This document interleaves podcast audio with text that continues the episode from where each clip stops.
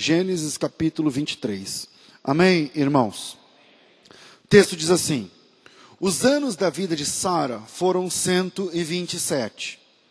Morreu Sara em Kiriat Arba, que é Hebron, na terra de Canaã, e veio Abraão lamentar Sara e chorar por ela.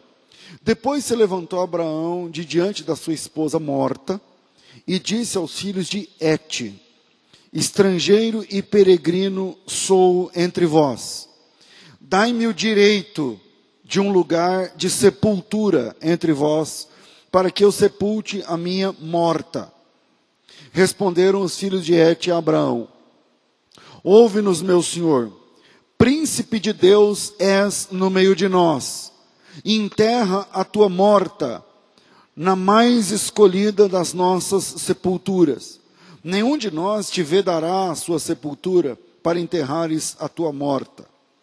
Então se levantou Abraão, prostrou-se em terra e disse ao povo da terra, diante dos filhos de Et, dizendo: Se é de vossa vontade que eu sepulte a minha morta, ouvi-me e intercedei por mim junto a Efron, filho de Zoar para que ele me dê a caverna de Macpela, que possui no fim do seu campo, que ele me dê pelo devido preço, em posse de sepulcro no meio de vós. Ora, Efron, o Eteu, estava sentado no meio dos filhos de Et, e respondeu Efron a Abraão, aos ouvidos dos filhos de Et, de todos os que estavam pela porta da sua cidade, dizendo: não, meu senhor. Ouve-me, o campo eu te dou, também te dou a caverna que nela está. Na presença dos filhos do meu povo, eu te dou a sepultura, sepulta a sua morta. Então Abraão se inclinou diante do povo da terra e disse a Efron, aos ouvidos do povo da terra: Se te agrada, ouve-me, peço-te Darei o preço do campo, toma-o de mim, e sepultarei ali a minha morta. Respondeu Efron a Abraão: Meu senhor, ouve-me. Um terreno de 400 ciclos de prata. É, me perdi. Meu senhor, ouve-me. Um terreno de 400 ciclos de prata. O que é isso entre mim e ti? Sepulta aí a sua morta. Abraão concordou com os termos de Efron, pesou a prata que este, peraí, pesou-lhe a prata de que este tinha falado aos ouvidos dos filhos de Et, 400 ciclos de prata, moeda corrente entre os mercadores. Assim, o campo de Efron, que estava em Macpela, em frente de Manre, o campo e a caverna que nela estava, e todo o arvoredo em redor que nela havia, e todo o limite em redor, e lhe confirmaram a Abraão por posse na presença dos filhos de Et, de todos os que entravam pela porta da sua cidade. Depois sepultou Abraão a Sara, sua mulher, na caverna do campo de Macpela, em frente a Manre, que é Hebron na terra de Canaã. Assim, o campo e a caverna que nele estava foram confirmados a Abraão pelos filhos de Et em posse de sepultura. Amém. O texto que a gente leu é uma atenção, né? A morte de Sara, uma a esposa do primeiro patriarca, e na morte de Sara, o Abraão, ele mora ali, mas ele, a terra não é dele, ele é um peregrino, ele paga aluguel. E ele disse: Como é que eu faço para enterrar uma, a minha morta, a minha esposa morta aqui? Porque é um enterro, quer dizer, o terreno tinha que ser deles, porque como vou enterrar no terreno que não é meu? E é um empréstimo, eu tenho que ficar pagando aluguel, e quando eu morrer, como é que fica isso aí? Então Abraão disse: a melhor, melhor coisa é eu comprar um terreno um terreno de cemitério. Só que um terreno de cemitério naquela época não é um terreno uh, do tamanho de um caixão ou coisa perto disso. Era uma posse, era uma, era uma, uma herdade, né? uma situação. O Abraão está falando de uma caverna. Mas fora da caverna tem um campo, que é onde o Abraão morava. O Abraão mora, morava ali, perto dos carvalhos do Manre, aonde ele levantou o seu primeiro altar. Então, a primeira vez que Abraão tá, é, fixa, tem uma moradia fixa, ainda que de aluguel dentro da terra prometida, é nesses carvalhos, e os nomes vão variar os carvalhais de Manri, vai chamar também Kiriat Arba, vai, vai chamar também Evron, ou Revron em hebraico, que significa, que é o Hebron para nós em português. Bom, esses são os nomes, é por ali. O Abraão está querendo enterrar a Sara por ali mesmo, naquele raio ali da, da sua casa tal. E ele vai negociar. Ele começa pedindo, bota o preço na caverna que tem aqui, e eu compro a caverna e fica minha. Eu enterro a Sara ali. E aí o pessoal diz: não, sepulta num lugar melhor, onde você quiser, tal, você é um príncipe de Deus entre nós, não sei o que lá. E aí ele começa a negociar, e aí, na verdade, eu tava, eu preparei o sermão usando outra Bíblia, e nessa aqui eu me eu tropecei um pouquinho na versão, que eu, não é que eu estava na cabeça agora alguns minutos atrás. Mas o Abraão começa falando a respeito de uma, de uma caverna, deixa eu ver se eu acho aqui, Dá-me, versículo 4, dá-me direito de um lugar de sepultura. Versículo 4. Versículo 7. É, se é da vossa vontade que eu sepulte a minha morte, ouvi-me, tal, tal, versículo 7. Versículo 9. É, me dê a caverna de Macpela, que possui no fim do campo. E no versículo 10, Efron, ele diz o seguinte, no versículo 10 e 11, no 11. Ouve, meu Senhor, eu vou te dar o campo e a caverna. Então tem a caverna, a caverna está num campo, e ele está dizendo o seguinte: não, não é só a caverna, vamos fazer um negócio. Você compra toda a propriedade, é como se fosse na nossa, no nosso jeito aqui de pensar, uma, um sítio, é maior que uma chácara, é um, é um, não é uma fazenda, tá? mas é um sítio, um, um lugar grande de alguns alqueires, é o campo que tem os carvalhos e tal, e dentro do campo tem a caverna. Então o Abraão começa pedindo a caverna, bota preço na caverna, e aí os caras né, vai daqui, vai dali, e depois viram uma venda um campo, que no campo está a caverna. Vocês estão entendendo? Porque isso é muito importante aqui no começo. Estão entendendo? Ok. E aí o Abraão disse, não, então tudo bem, o campo, bota preço.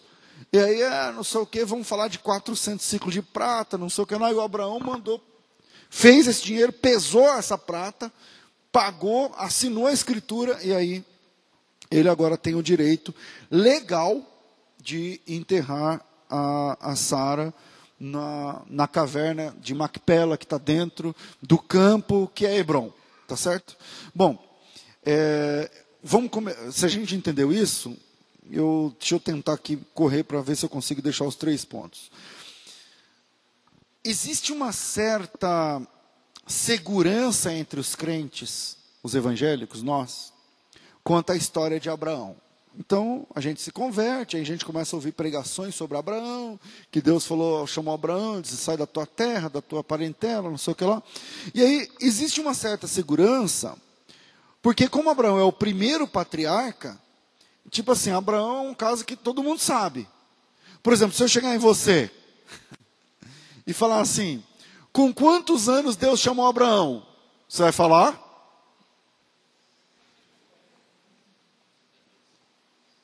E aí? Você vai falar quantos anos? Quem dá mais? Eu dá, dá uma desanimada quando vocês ficam assim. É 75. Com base na história do Gênesis 12, é 75. Então, sintonize sua Bíblia em Gênesis 12. Vamos trabalhar. Então, em primeiro lugar, a maioria dos crentes, eu estou falando de pastores, professores, não sei o que lá tal, eles fixam a chamada de Abraão com 75 anos. Por quê? Bom, baseado no texto que eu anunciei agora, que é Gênesis capítulo 12. E lá no Gênesis 12 diz assim: Ora, o Senhor disse a Abraão, Ali nem chama Abraão ainda, Abraão. Sai da tua terra, da tua parentela, da casa do teu pai, para a terra que eu te mostrarei. Fartei uma grande nação, te abençoarei, engrandecerei teu nome, abençoarei os que te abençoarem, amaldiçoarei, não sei o que lá, tal, beleza. Versículo 4. Partiu, pois, 4 é, partiu, pois, Abraão como o Senhor lhe tinha dito. E foi Ló com ele. E tinha Abrão 75 anos quando saiu de Arã. O problema é, beleza, engoli essa, estou muitos anos crente, pastor, não sei o que lá. Quando eu comecei a estudar geografia, de verdade, falei, vou estudar geografia, vamos tentar entender melhor aqui, porque eu tinha que ir para Israel, dar aula lá, falei, vou, vou estudando por aqui antes de ir. E aí eu comecei a perceber uma coisa, que, que Gênesis 12 Abraão com 75, não foi a primeira vez que Deus falou com Abraão. Aí você fala assim: nossa, pastor. Então o senhor tem que mostrar o texto. Quando é que Deus falou com ele? Quando ele tinha 74, 73, 72? Quantos anos? Então, para a gente ter acesso a essa informação, vamos ler um outro texto. Atos capítulo 7. Eu me lembro que uma vez, algum tempo, eu falei isso para vocês, e hoje é a tarefa. Vamos tentar entender isso na introdução, que vai fazer toda a diferença na nossa no, na instrução bíblica de hoje. Atos capítulo 7, quem está pregando é Estevão, é a última pregação de Estevão. E aí diz assim, 7.1, perguntou o sumo sacerdote, isso é verdade? Versículo 2, respondeu ele, irmãos e pais, ouvi o Deus da glória apareceu ao nosso pai Abraão, estando na Mesopotâmia, ainda antes de habitar em Arã. Quando a gente, lá em Gênesis 12, que a gente leu, tinha Abraão 75 anos quando partiu de Arã. Peraí, mas agora em Atos 7, a Bíblia diz que o, Abraão, o Deus da glória apareceu ao nosso pai Abraão, estando na Mesopotâmia, ainda antes de habitar em Arã. Por último, eu mandei algumas imagens para o Carlos, eu pedi para projetar, não sei se vai dar certo, tá? Eu queria a imagem do mapa que eu mandei.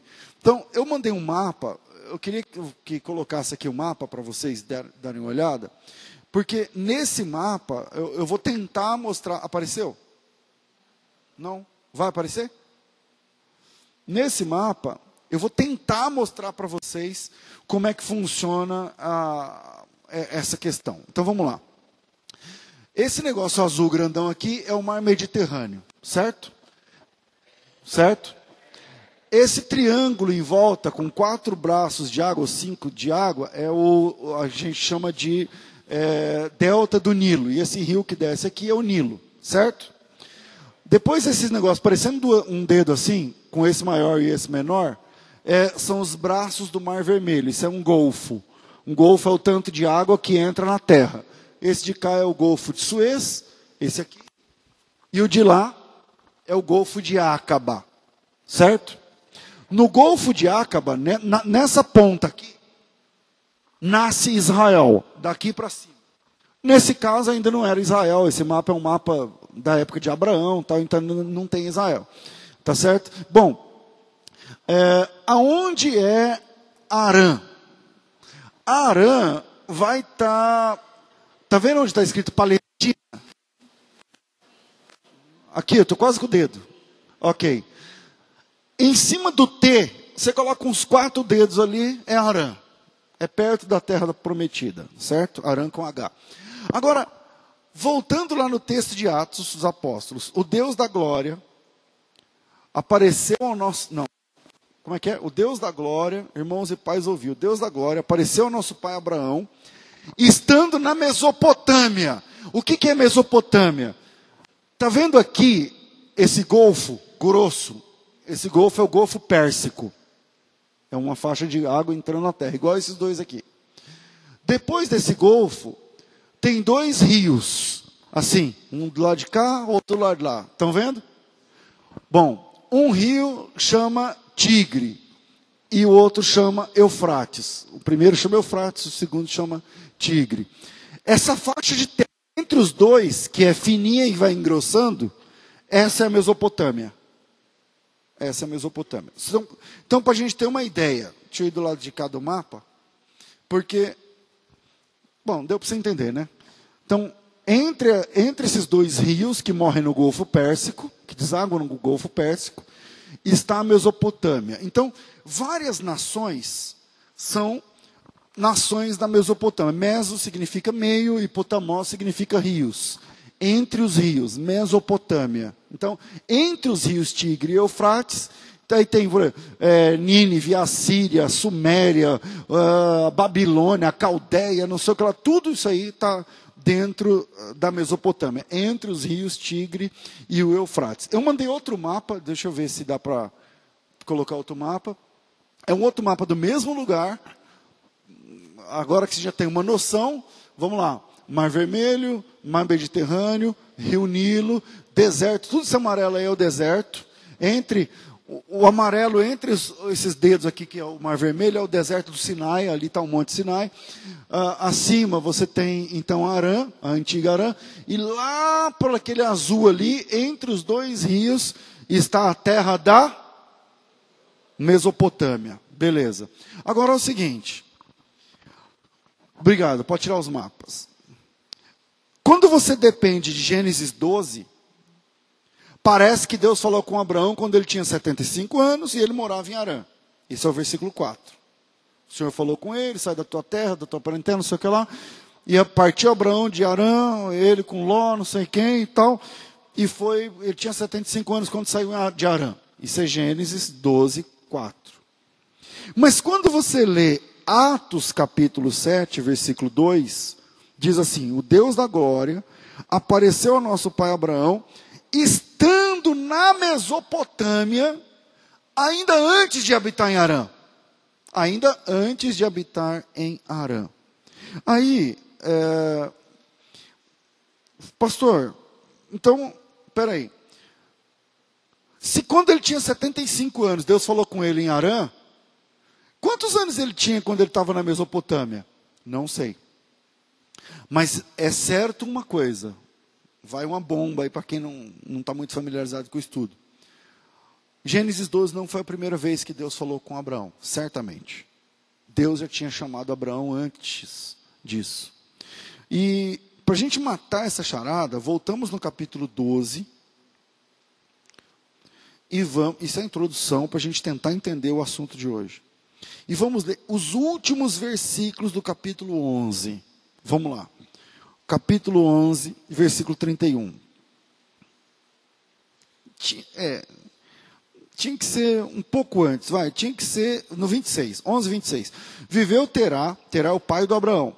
Viveu Terá 70 anos e gerou Abraão, Naor e Arã. Esse Arã não é a terra, é o nome de um cara, só para confundir nossa cabeça. Ele colocou o nome do cara chamado Arã e eles vão morar em Arã, entendeu? Mas vamos lá. É, o, o, o Terá gerou três filhos. Abraão, qual o segundo?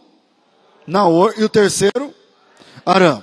Ok. Que versículo? Eu estou falando para vocês porque eu perdi o versículo. 20, 26. Agora sim, agora vai ser o 27. Essas são as gerações de Terá. Terá gerou Abraão e Arã, e Arã gerou Ló. Então o Arã é o pai do Ló. Certo? Morreu Arã estando seu pai ainda vivo na terra do seu nascimento, em Ur dos Caldeus. Quer dizer, toda essa galera, esses três, nasceram na Caldeia, em Ur dos Caldeus, na Mesopotâmia. Então, todo esse pessoal é acadiano. Eles estão na Acádia, estão na Mesopotâmia, ok? Aí, o Terá teve Abraão, Naor e Arã. O Arã morreu.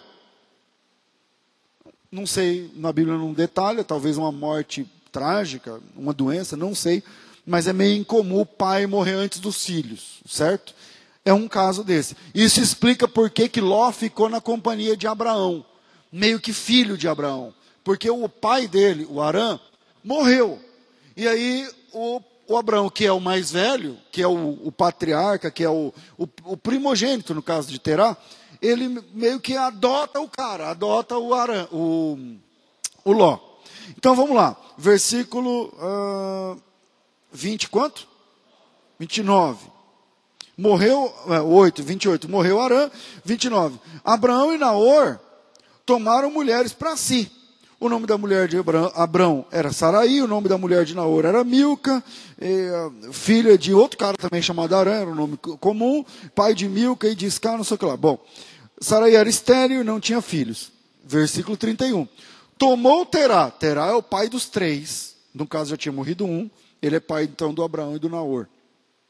Tomou Terá Abraão, seu filho, e Aló, filho de Arã, filho de seu filho, e Saraí, sua nora, mulher de seu filho Abraão, e saiu com eles de Ur dos caldeus para ir para a terra de Canaã. Mas quando chegaram em Arã, habitaram ali. Volta o mapa, então os caras estão lá na terra de Canaã, lá entre os dois rios, e aí o Terá sai de lá de entre os dois rios, o Eufrates e o Tigre, cruza todo aquele deserto, são aí um pouco mais de mil quilômetros, tá certo? É como se fosse daqui na Bahia, no sul da Bahia, em algum lugar assim. Então ele cruza todo esse deserto e chega lá nesse nesse dedo aqui do mar do mar vermelho, na ponta aqui. Só que lá em cima, onde está o Jericó, por ali, ele fica em Arã. Ele não entra na terra prometida. A divisa ali é o, o Rio Jordão. Ele acaba não entrando na terra prometida e fica morando em Arã. Agora a gente está em Gênesis. Então, quer dizer, quando a gente abre a Bíblia em Gênesis 12, não parece que é a primeira vez que Deus fala com Abraão e tudo começa em Arã, mas não começa. A coisa começou lá na Mesopotâmia, e aí, lá em Atos capítulo 7, fala assim: o Deus da glória apareceu a nosso pai Abraão, não foi para Terá, o pai do Abraão. O Deus da glória apareceu a nosso pai Abraão, estando na Mesopotâmia, ainda antes de habitar em Arã. Ok, aí seguindo lá em Atos capítulo 7, para a gente matar essa charada e a gente entrar no primeiro ponto. Vamos lá. É, versículo eu falei o versículo 2, versículo 3. E disse: Sai da tua terra e dentre a tua parentela e dirige-te a uma terra que eu te mostrarei. Quando Deus falou isso, Abraão estava morando aonde? Hã? Não Arã. Na Mesopotâmia. O Abraão estava morando lá na, na Acádia, lá na Mesopotâmia. E aí, Atos 7, versículo 3 é, versículo 4. Então saiu Abraão, então, então saiu da terra de Ur dos Caldeus e habitou em Arã, e dali, depois que o seu pai faleceu, Deus o trouxe para essa terra em que hoje habitais. Opa, tem uma informação nova. Então voltamos lá em Gênesis 11 no final. Voltamos lá em Gênesis 11 no final. E aí versículo 32, o último versículo. Foram os dias de Terá 205 anos e morreu Terá em Arã. Agora sincronizou. O Terá está em Arã, o Abraão está lá em Arã, a esposa do Abraão está lá em Arã e o Terá, o velho, morre. Aí quando o velho morre, a Bíblia diz: Ora, o Senhor disse a Abraão: sai da tua terra e da tua parentela. Pastor, mas esse sai da tua terra da tua parentela foi na Mesopotâmia ou foi em Arã? Foi nos dois.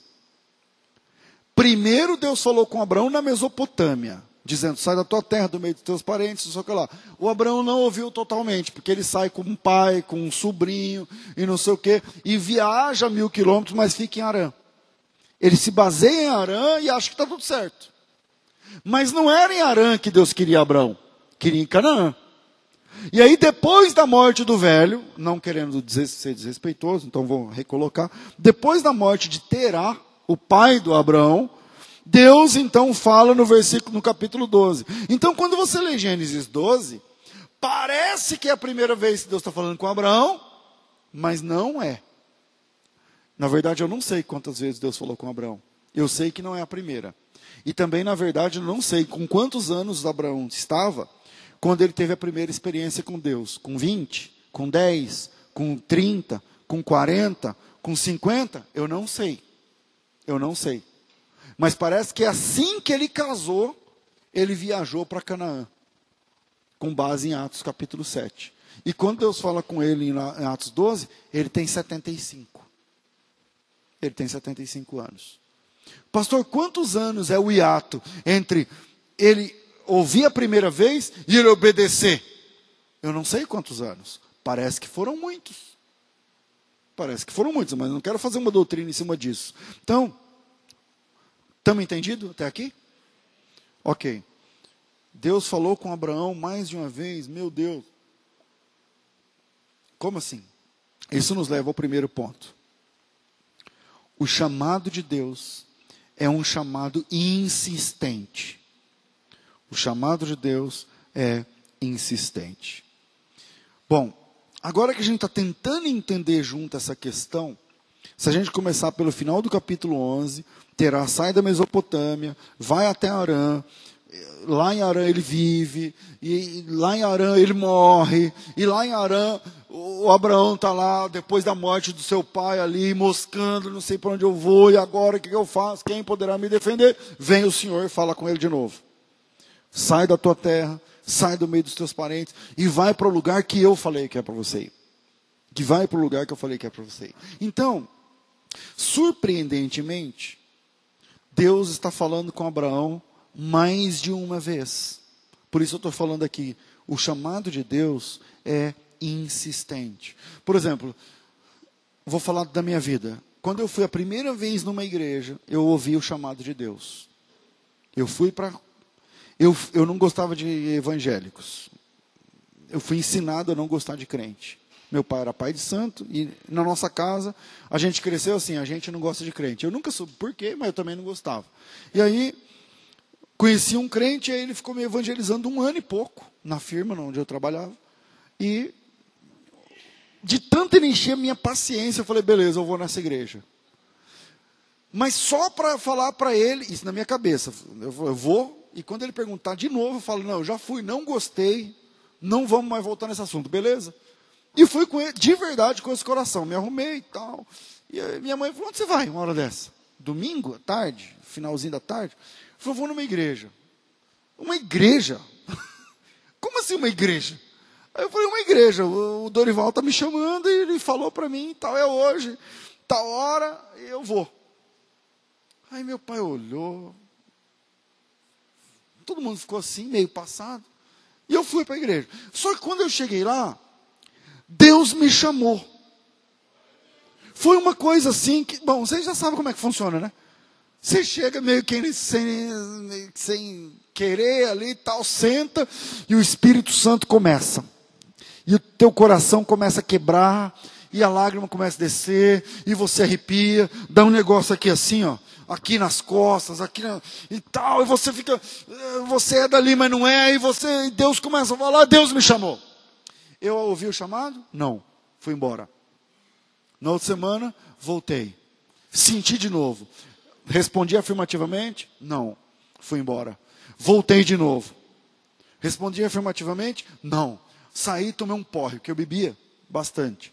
Eu saí, bebi, bebi, bebi, mas lá no fundo, de, eu vou falar isso diante de, da cruz de Jesus. Lá no fundo, eu sabia que era a última vez que eu estava bebendo. Eu não sei explicar para vocês isso.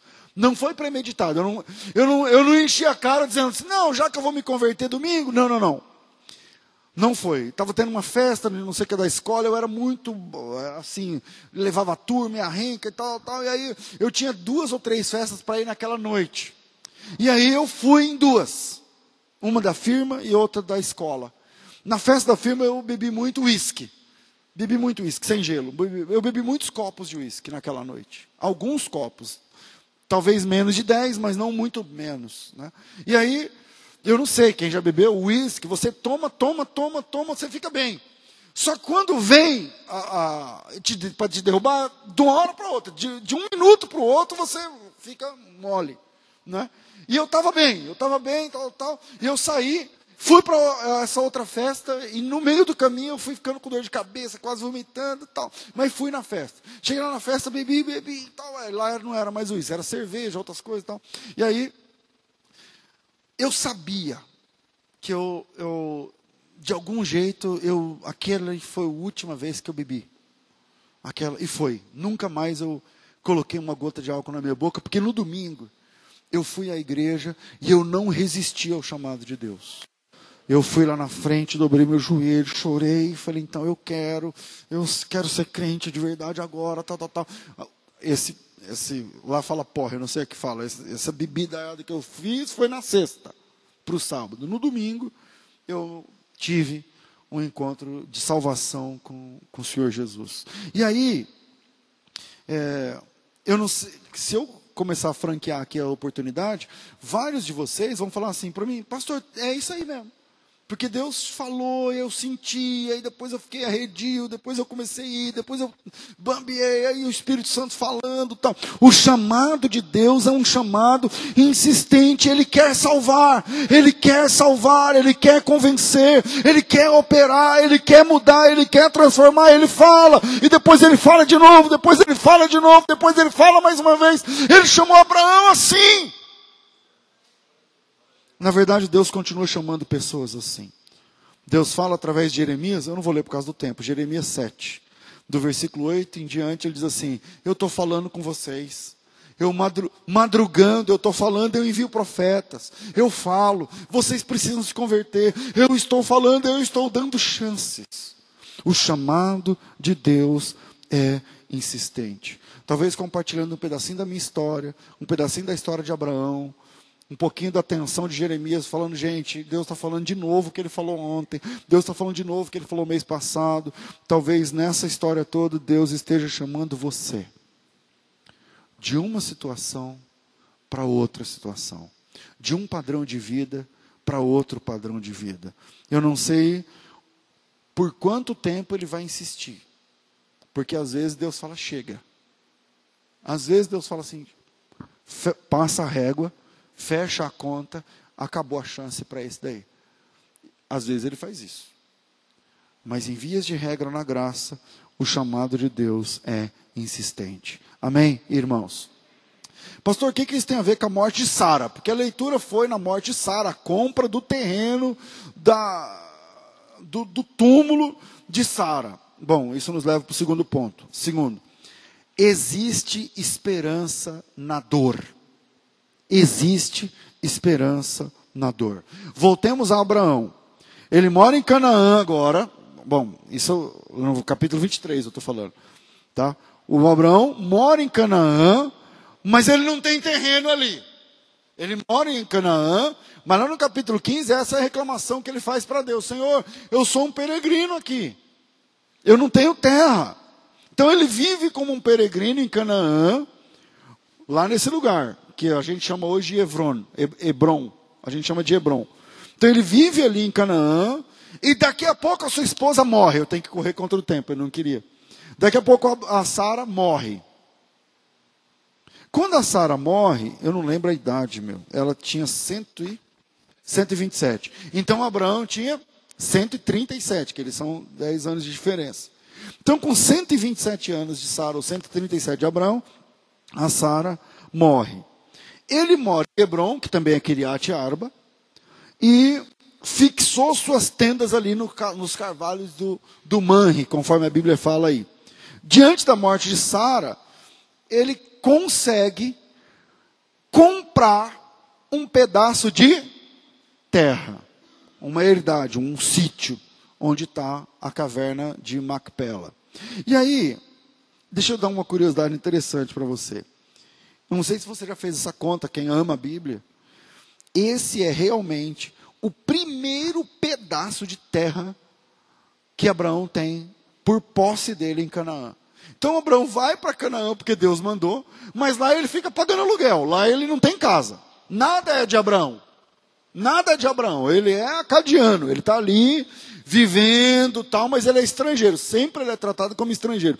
Mas na morte de Sara, ele vai negociar com os caras, com o pessoal, e volta dessa negociação, quer dizer, o clima é de dor, é tenso, é perda, é choro, é lágrima tal. Mas ele volta dessa perda com uma escritura na mão. Essa escritura é da onde? De Hebron. Ele comprou Hebron. Ele comprou aquele pedaço que a gente chama de Kiriat Arba antigamente, ou Hebron. Ele, ele comprou esse, esse pedaço exatamente na morte de Sara. Veja, Deus chamou Abraão, não sei quantos anos ele tinha.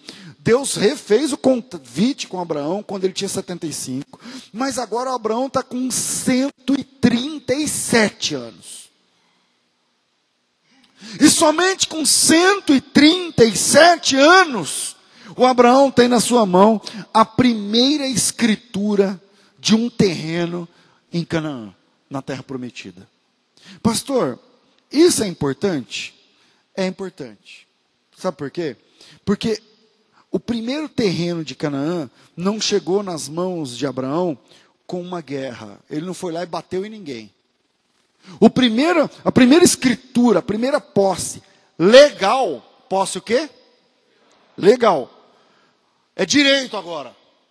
É comprado e pago. Agora é direito. Aquele pedaço é de Abraão. Nada pode tirar isso de Abraão.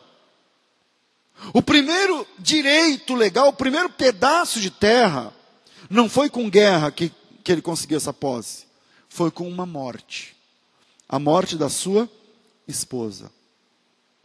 E com essa morte, com essa perda, com essa dor, o Abraão conquistou o direito ao primeiro pedaço de chão na terra prometida. Pastor, eu não estou entendendo direito. Bom, a dor, a perda, o desespero podem, de alguma forma, trazer conquistas importantes. A dor pode trazer, de alguma forma, conquistas importantes. De boa. O Abraão nunca ia conseguir um pedaço de terra desse tamanho se não fosse a morte de Sara. Se ele chegasse lá e falou, quero comprar, tenho dinheiro, ele falou, você está louco? A terra é nossa. Mas pela morte da esposa, ele falou assim: Eu quero comprar pelo menos a, a caverna. Ele disse: Não, não tem problema. Eu te vendo o campo que tem a caverna. E todo esse sítio é seu. Então, irmão, que o Espírito Santo traduz isso para o teu coração. A dor, a perda, o desespero. Quando você olha para a direita e fala assim: Não dá para ir. Não dá para ir. Para frente, não tem como ir. Para trás, eu não posso voltar. Eu não sei quantos aqui estão sentados, mas que já passaram uma noite sentado na cama, que não consegue dormir, que não consegue deitar, e fica pensando assim: e amanhã, o que, que eu vou fazer? E, e, e, a partir de agora, o que, que vai ser de mim? Eu não sei para quantas pessoas que já tiveram essa sensação recente que eu estou pregando, ou que está me ouvindo aí através do, do YouTube ou de qualquer outra rede de serviço de streaming de vídeo. Mas eu quero dizer uma coisa para você dor, perda, lágrimas, o desespero, podem de alguma forma prover conquistas importantes para a nossa vida. Conquistas importantes, que se não fosse aquela lágrima, você não teria conseguido. Que se não fosse aquela perda, você não teria alcançado. Por exemplo, o Abraão compra esse lugar, esse terreno, e essa história vai longe na morte de Sara. Pastor, mas por que isso é importante? Ora, abra a Bíblia, isso é Gênesis 23, né? A gente está trabalhando Gênesis 23, ok? Agora, vira uma folha. Gênesis 25, 9. Agora é a morte de Abraão. Diz assim, vamos ganhar tempo. E sepultaram no Isaac e Ismael, seus filhos, na caverna de Macpela, no campo de Efron, filho de Zoar, o Eteu, que estava em frente de Manre o campo que Abraão comprara aos filhos de Erte, e ali está sepultado Abraão e Sara, sua mulher. E Sara, sua mulher. Agora, vira mais algumas páginas, Gênesis capítulo 35. Gênesis capítulo 35, versículo de número 27. Agora quem morre? Bom, agora quem morre é Isaac. Gênesis 35, versículo 27. Jacó veio a seu pai Isaac, a Manre, a Kiriat Arba, este é Hebron, onde peregrinaram Abraão e Isaac. Foram os dias de Isaac 180 anos. Então expirou Isaac, morreu e foi reunido ao seu povo. Aonde ele está? Naquela propriedade cuja escritura o Abraão conseguiu na morte de Sara. Agora está lá Sara, quem mais? Abraão, quem mais? Isaac. Mas abra a Bíblia em Gênesis capítulo 50. Eu queria de verdade ter tempo, bastante. Gênesis 50, versículo 13. Agora quem vai morrer? Jacó. Aí você fala assim, pastor, mas Jacó não morreu no Egito? Eu digo, morreu. Mas eu não estou falando onde morreu, estou falando onde foi sepultado. Vamos lá. Gênesis capítulo 50, versículo, falei o versículo? 13. Diz assim: Levaram-no à terra de Canaã. O cara morreu no Egito, embalsamaram, levaram à terra de Canaã, muitos dias, semanas, meses de viagem, levaram-no a Canaã e o sepultaram na caverna do campo de Macpela que Abraão comprara com, como, com o campo, como propriedade de sepultura a Efron, o Eteu, na fronteira de Manre. Pastor, entendi. O senhor está dizendo que Abraão, Isaac e Jacó estão sepultados no mesmo lugar? Não apenas. Abraão, Isaac, Jacó, Rebeca, Leia, todos esses, todos os patriarcas, com exceção de Raquel, porque Raquel, a mulher de Jacó, ela morreu no meio de uma viagem, ela está sepultada em Belém. Mas todo esse pessoal dos, dos patriarcas, Abraão, Isaac, Jacó e as esposas, estão todos sepultados no mesmo lugar. Como eu tive lá semana passada dando uma aula, eu aproveitei para tirar algumas fotos. Eu pedi, coloca essas fotos aí para mim. Aí você vai ver esse mesmo lugar que o Abraão comprou é, eu não sei se está fácil aí, está difícil, porque eu estou aqui lutando contra o tempo. Mas eu preparei aí algumas imagens para você ver como que funciona esse lugar que o Abraão comprou e funcionou como sepultura dele, da Sara, de todo o pessoal. Deixa eu ver. Ah, peraí. Sion, Kever, Isaac. Esse aqui, não, Yaakov. Esse aqui é o túmulo de Jacó. Vira a foto. Leia. Essa aqui é o túmulo de Leia, ou Lia na nossa Bíblia português. Ela chama Leia, mas aqui no Brasil o nome que pegou é Lia. Vira a foto. Tzion Yaakov. Jacó. Também aqui é outra foto do túmulo de Jacó. É tudo no mesmo lugar. Vira a foto. Sara. Aqui é o túmulo de Sara. Vamos lá. Vira a foto. Abraham. Aí é Abraão. Aí é a entrada do túmulo de Abraão. Vira a foto. Ah, é. Aí sou eu no túmulo de Abraão. Vira a foto. Aí é uma mesuzá, aquele negócio de que o pessoal na porta do túmulo de Jacó, por exemplo. Tem mais? Acho que não, né? Não sei. Tem uma sinagoga para você ver.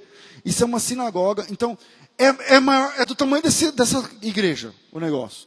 Então, para o lado de lá está Isaac e Rebeca, esses estão fechados pelos palestinos, eles não deixam entrar.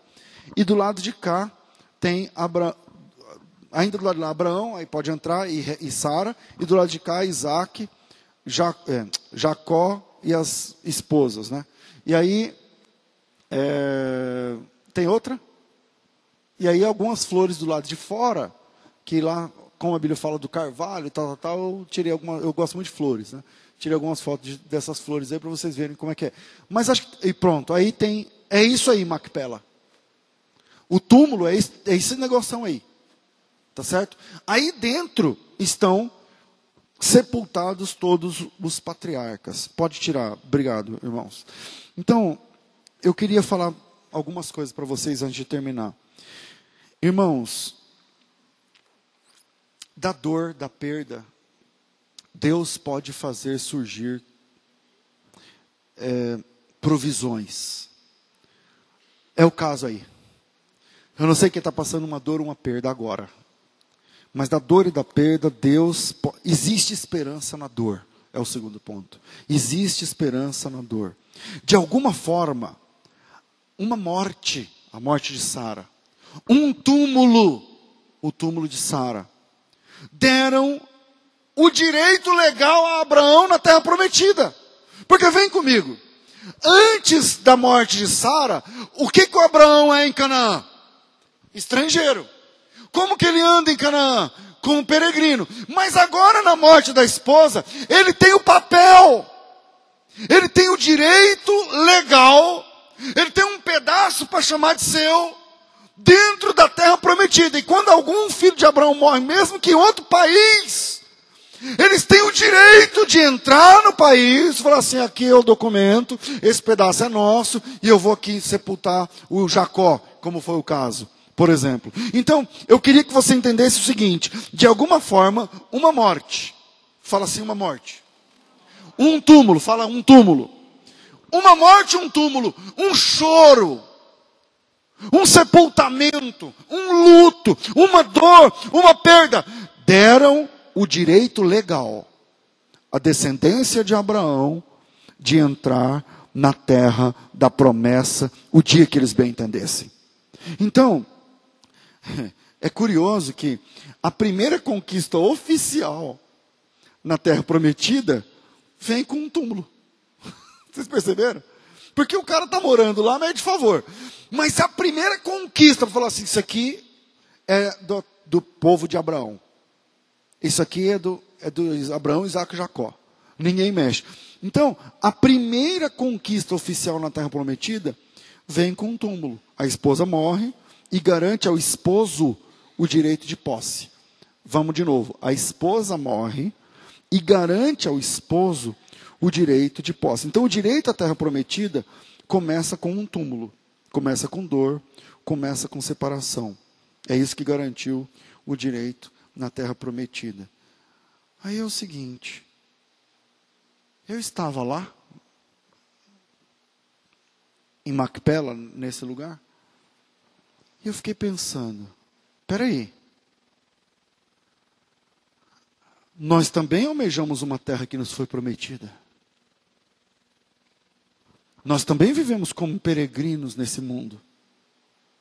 Nós também não nos sentimos em casa no jeito de ser desse planeta, desse mundo, nesse sistema de coisas que nós vivemos. Nós também, a nós também foi prometido uma terra por Deus. João capítulo 14. João capítulo 14. Não se turbe o vosso coração. Crede em Deus. Crede também em mim. Na casa de meu pai há muitas moradas. Se não fosse assim, eu vou-lo teria dito: Vou preparar-vos lugar. Então, terceiro ponto a gente encerra. O direito a Canaã celeste também depende de um túmulo. O direito à nova Canaã também é conquistado a partir de um túmulo. O túmulo de quem eu estou falando? A nós também foi prometido uma terra. Uma terra cheia de diferenças. Uma terra cheia de diferenças. Pastor, como assim? Uma terra cheia de diferenças? Porque Abraão morava na Mesopotâmia e lá não tinha nada disso. E Deus chega em Abraão e diz assim: olha, eu vou te levar para uma terra toda diferente. Uma terra cheia de possibilidades. Uma terra onde você pode cultivar e criar de leite a mel. Abraão falou assim: caramba, aonde é isso? A nós também foi prometida uma terra cheia de possibilidades. Quer ver as possibilidades? Apocalipse capítulo 21. E vi um novo céu e uma nova terra, pois já um primeiro céu e a primeira terra passaram, o mar já não existe. Vi também a cidade santa, aleluia, a nova Jerusalém que de Deus descia do céu, ataviada como uma noiva para o seu noivo. E ouvi uma grande voz vinda do trono que dizia: Agora o tabernáculo está com Deus, o tabernáculo de Deus está com o homem. Deus habitará com eles, e eles serão o seu próprio povo, e o próprio Deus estará com eles, e ele será seu Deus. Deus enxugará dos seus olhos toda lágrima, não haverá mais morte, não haverá mais pranto, não haverá mais clamor, não haverá mais dor, porque já as primeiras coisas foram passadas. Deus prometeu isso para mim, Deus prometeu isso para você. Nós temos uma promessa, somos peregrinos aqui mas temos a promessa de uma terra nova e cheia de possibilidades. Então, esse é o terceiro ponto. O direito a Canaã celeste também depende de um túmulo. Assim como o direito legal na Canaã terrestre começou com um túmulo, com lágrimas, com dor e com perda, o direito a essa terra nova também começa a partir de um túmulo.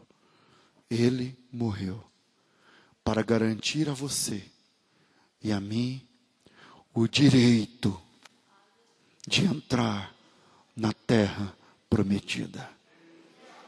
Ele morreu e o seu túmulo está lá em Jerusalém.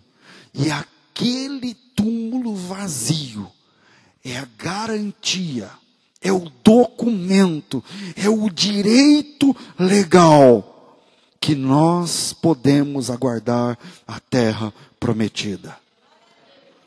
Se o crente pode ter uma certeza, não é que o dia vai amanhecer amanhã. Mas se o crente pode ter uma certeza, é a certeza que Jesus Cristo vai voltar para buscar aqueles que ele escolheu. Mas a morte de Jesus, o túmulo de Jesus, que é a garantia da terra prometida, que é, que é o direito adquirido na terra prometida, é só o começo. Porque a morte de Jesus, ela só pode garantir salvação àqueles que abraçaram essa aliança. Assim como o túmulo de Sara, que conquistou um pedaço na terra prometida, só dava direito para a descendência de Abraão ser sepultado naquele lugar. Aí o Jacó morreu lá no Egito, não tem problema, é dele. Ah, mas e o Abimeleque rei do Egito tem direito? Não. Por quê? Porque ele não é filho de Abraão. Dessa mesma forma, o túmulo de Jesus nos dá direito à nova Jerusalém. Porém, esse direito é para uma descendência, não é para qualquer um. A morte dele pede a nossa renúncia completa. Só pode entrar na nova Canaã, na terra prometida, aquele que confessa ser estrangeiro e peregrino nessa terra. Me lembro de uma pregação ontem, que eu estava pregando ontem sobre outro assunto, lá em São Paulo, na Genuína de São Paulo, no culto de ensino, e eu falava, ah tá, foi nesse caderno, então deve estar aqui. Eu anotei aqui. E, e eu falava uma frase que eu não vou lembrar agora, tomara que eu tenha anotado, uma frase de John Wesley, que ele dizia o seguinte: a terra é o único inferno que os cristãos irão suportar, porém, o único paraíso que os ímpios irão desfrutar é aqui na terra, porque daqui para frente o salvo tem o direito adquirido através do túmulo de Cristo, da morte vicária, substitutiva de Jesus, o direito da terra prometida. Pastor, o que, é que eu faço para ter também esse direito? Bom, em poucas palavras, você também precisa morrer. Esse é o pacto. O céu é um lugar que para entrar nele tem que ter um pacto, e o pacto é um pacto de morte. É um pacto de morte. Não, pastor, eu sei, porque o meu velho homem, né, ainda gosta de algumas coisas, ainda está ligado a não sei o quê, tal, tal, tal. E aí eu me lembro de uma frase de Charles Spurgeon. Hoje eu estou cheio das frases, né? Se bem que eu só falei uma, agora eu vou falar a segunda. Uma frase de Charles Spurgeon, diz o seguinte: O velho homem não é enviado ao hospital para ser curado mas é enviado à cruz para ser crucificado. Ou seja, é só quando o velho homem morre crucificado é que ele consegue desfrutar o direito à terra prometida. Então, se você quer herdar o céu, se você quer herdar a terra prometida, se você quer ter direito à salvação, bom, primeiro você tem que ir para a cruz. Sem cruz não tem salvação. Sem cruz, você não vai ver o céu pelo lado de dentro.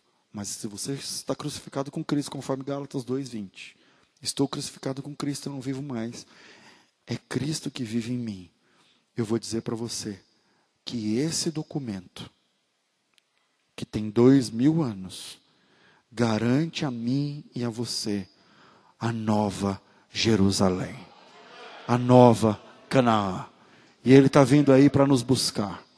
Ele vem para arrebatar a sua igreja e dar de presente a terra que com uma sepultura Ele nos garantiu. Que Deus abençoe vocês no nome de Jesus.